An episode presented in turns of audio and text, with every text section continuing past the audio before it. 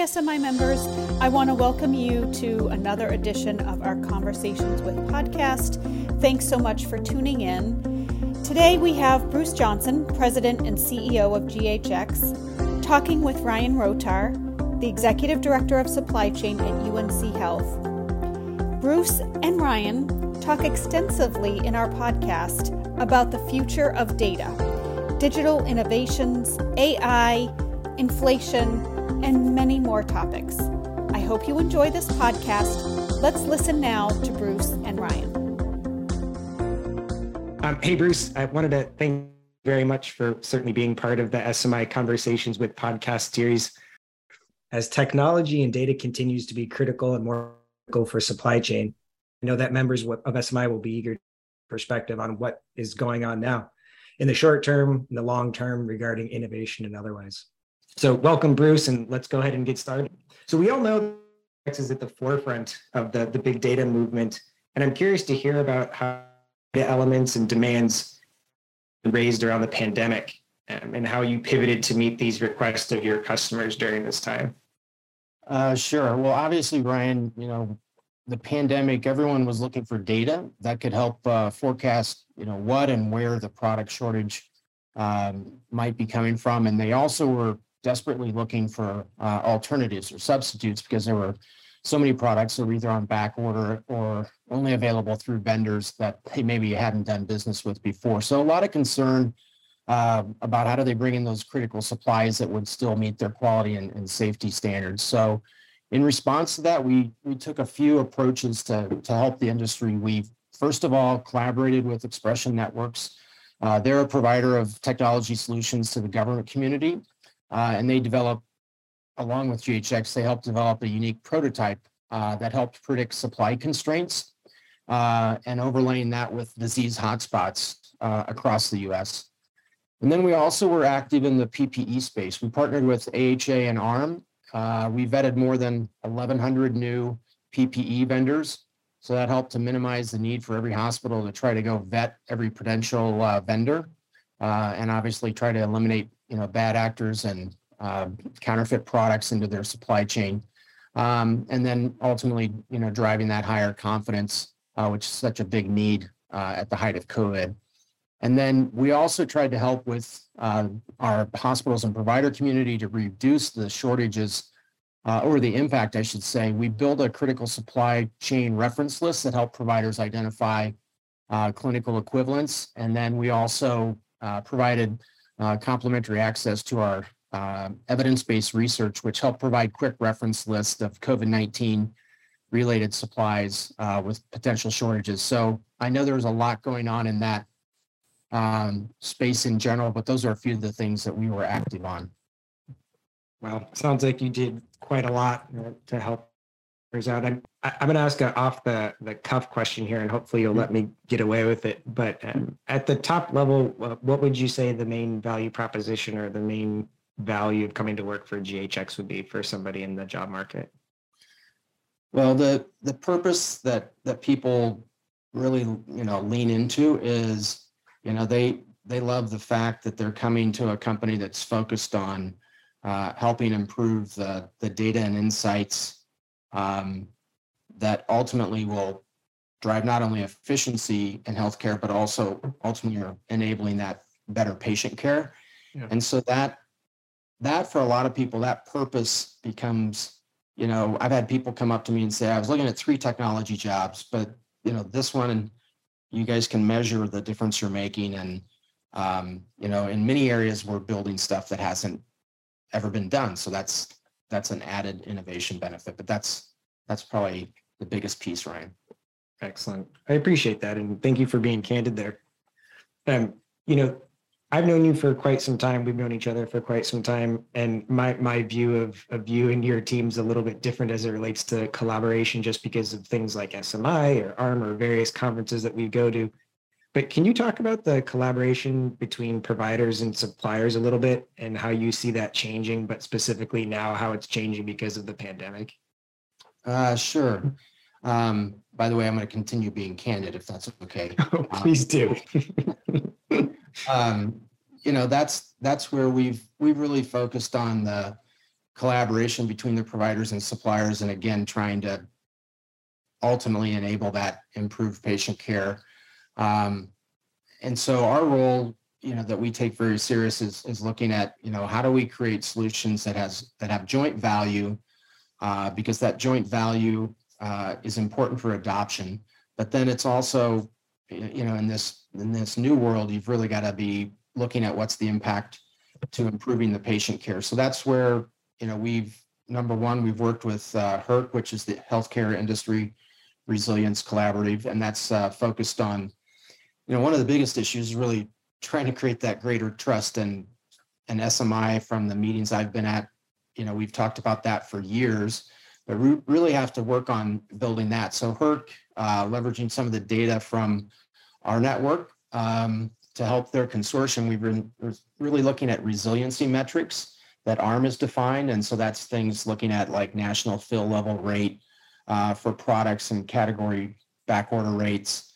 Um, demand is really, I, I, would say, coming out of the pandemic, demand and understanding that better is uh, something that we've always talked about. We talked about it at SMI, we've talked at GHX events.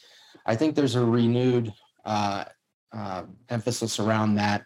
And then also working with HIRC on the development of KPIs and industry benchmarks um, that can inform uh, provider and supplier so- scorecards. And, you know, that's really complementary to some of the perfect order stuff that we've done at SMI. Uh, and then finally, um, you know, I mentioned this before, but there's, um, you know, there's the pandemic, there's really two areas that we're seeing intense focus. I mentioned it before on demand planning and forecasting.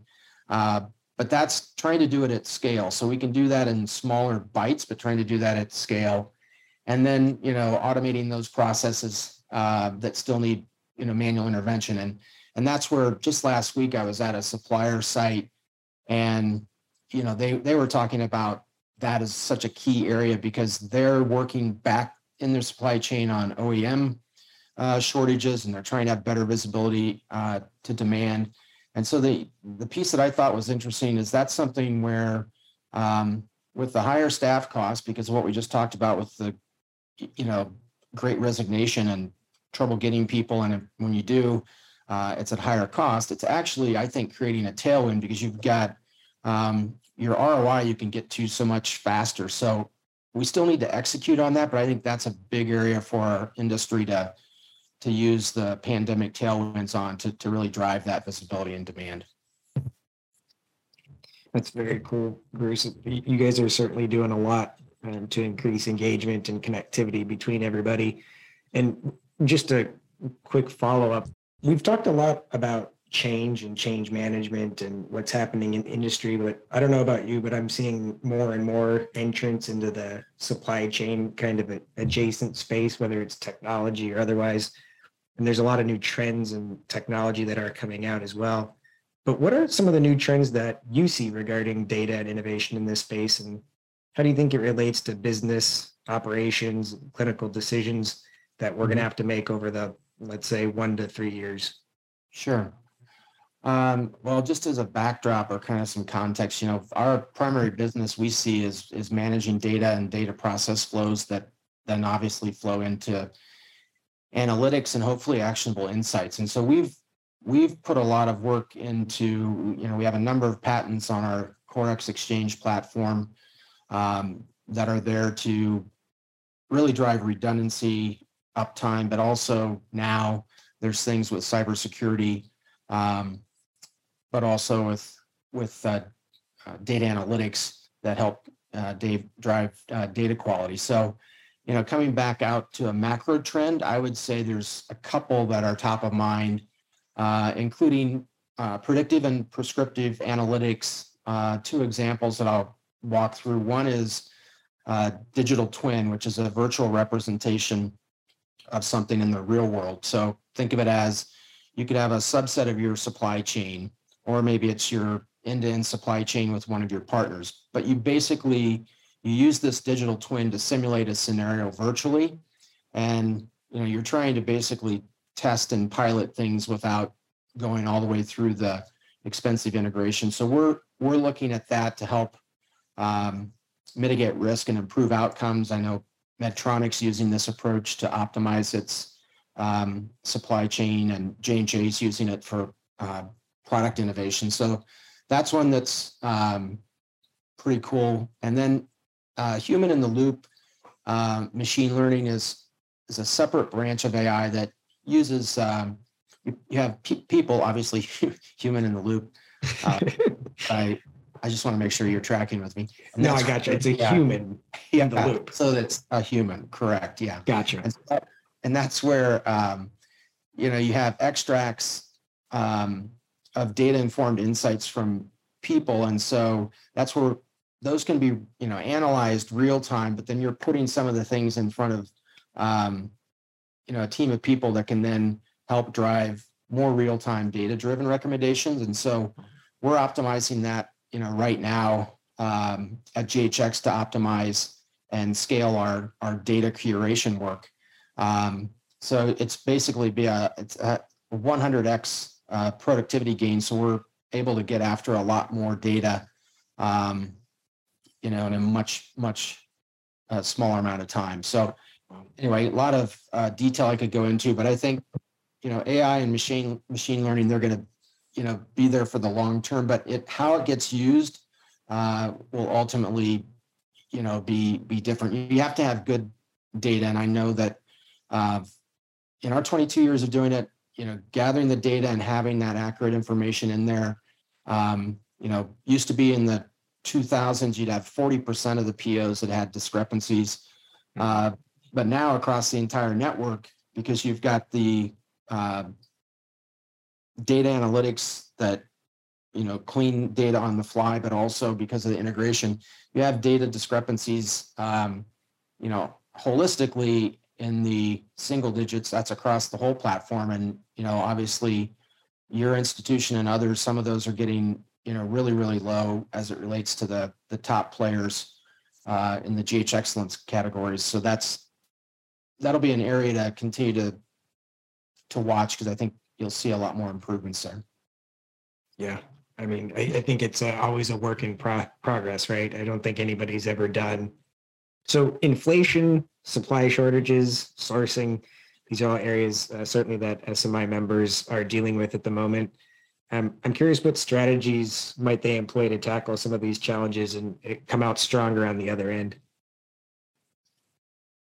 Well, you know, I mentioned it earlier. I think the, on one hand, we've got obviously the employee shortages and, and scarcity of resources, um, but that is driving a faster, more significant ROI for automation. So I think, um, you know, that'll be something we're going to continue to to see going forward. And then, you know, we just did a survey with our senior uh, across senior healthcare leaders uh, in the U.S. on the strategies they're employing uh, or planning to employ, uh, you know, on these very challenges. And 80% of them indicated that increasing automation um, to reduce that manual labor is going to be key. And and we saw that at, at some of our um, hospitals where, well, I have some of my invoices automated, but not all. And they, you know, when you move to external people working from home, it's like, okay, that's not really acceptable. I need to get, you know, full automation. So I think you're going to continue to see that.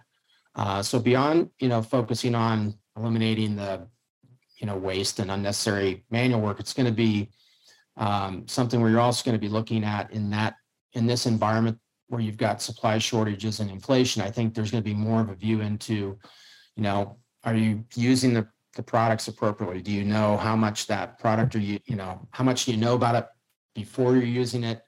Um, are you able to estimate how much you're going to need? We know that's tough in our, our business uh, in patient care, but, you know, trying to look at, you know, inventory, what might be expiring, um, you know, so you're not incurring these rush charges. I think those will be areas that, um, again, this may create the the ROI is with inflation becomes, you know, worth the juice is worth the squeeze, so to speak. So um, I think that, and then finally, um, you're going to continue to see people tapping into, you know, clinical evidence to help, um, you know, not only understand the appropriate clinical use, um, but may also help with, you know, product selection and, and ordering. So, you know, for example, you may need one type of urinary catheter for the new nursing ward, but you're going to get a, a, completely different one for a, a burn unit. So um, those are some of the things that I, I see as, uh, you know, trends that are going to maybe get a little bit more tailwinds with, with this current environment. You know, one of the things I'm taking out of your last set of comments there, Bruce, is the fact that with inflation and labor costs, it's um, the ROI point comes sooner now than it ever has before.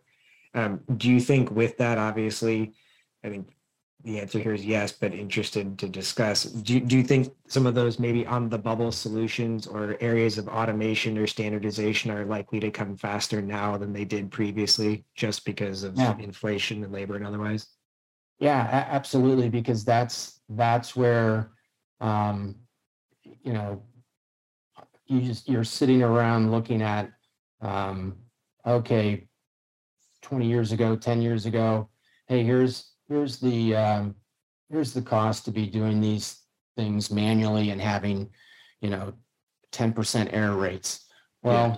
that that adds up because you know at different events that I'm talking to, um, you know, healthcare leaders and supply chain leaders, it's a tough market regardless of whether you're in healthcare to get people and the ones that you're getting are more expensive. So I, I absolutely think that from an automation perspective, uh, you're just going to have, you know, your time to ROI and what that ROI is going to be a lot faster and bigger. So that's that to me is um, that if there's a silver lining to the inflation and some of the you know shortages, it's going to be that automation and visibility are going to be something that's going to be valued uh, at a much higher level. Yeah, I I would agree with you there, and you know, hopefully this whole experience of the pandemic, inflation, great resignation, otherwise has just made everybody stronger and more aware of what's really important. So I'm almost done with you. I promise we'll we'll get you out of here in time for dinner. Uh, so into the last one, I'm I'm into the home stretch as it was. Mm-hmm. What what are you most hopeful for in the future of healthcare? But I would say more specifically, what do you see um, as the care of the future for our patients? You know, I guess. Uh, well, first of all, I uh, I think you told me that hope is not a strategy. So, uh, but I, I'm optimistic. I'm uh, I'm optimistic and hopeful that you know we can you know create a much you know, as it relates to the patients, uh, that that future healthcare, you know, it's much more affordable. The quality level, um, you know, is higher because you know we've been able to create um, much stronger and more expansive industry-wide collaboration.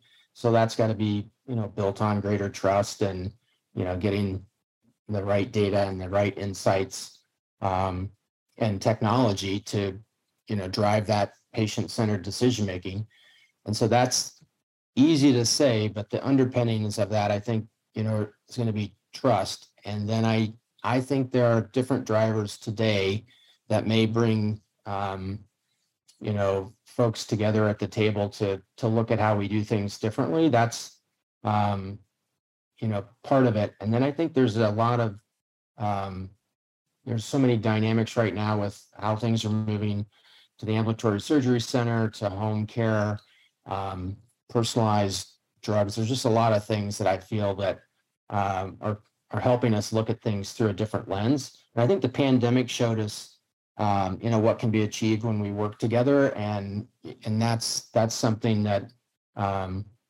you know, I I believe um, we've got to take advantage of right now because we have traction with that.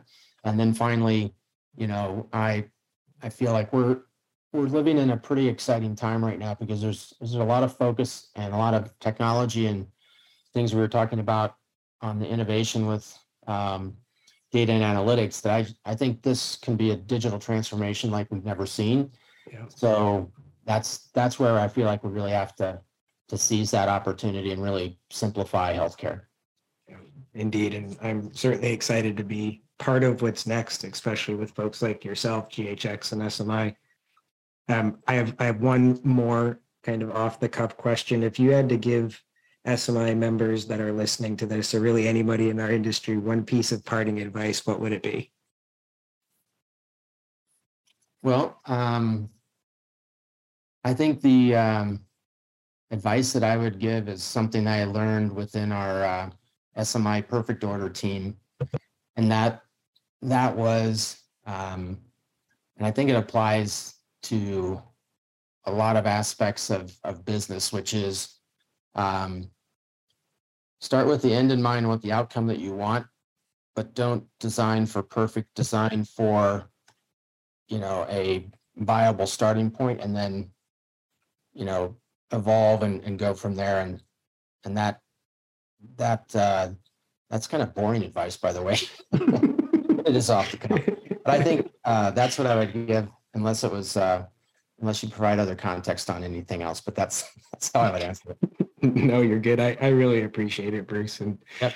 this has been a total hoot for me and very beneficial for everybody who's listening and i can't thank you enough with your busy schedule for taking the time to talk with me today so on behalf of the SMI community, I just want to say thank you and wish you and all of your team at GHX the best. Thank you very much. Thank you ryan and um, all the best to you and the unc team and to uh, the smi team thanks everybody Indeed. Thanks all. Thanks so much for tuning in today to our Conversations with podcast. And I want to especially thank Bruce Johnson, President and CEO of GHX, and Ryan Rotar, Executive Director of Supply Chain at UNC Health.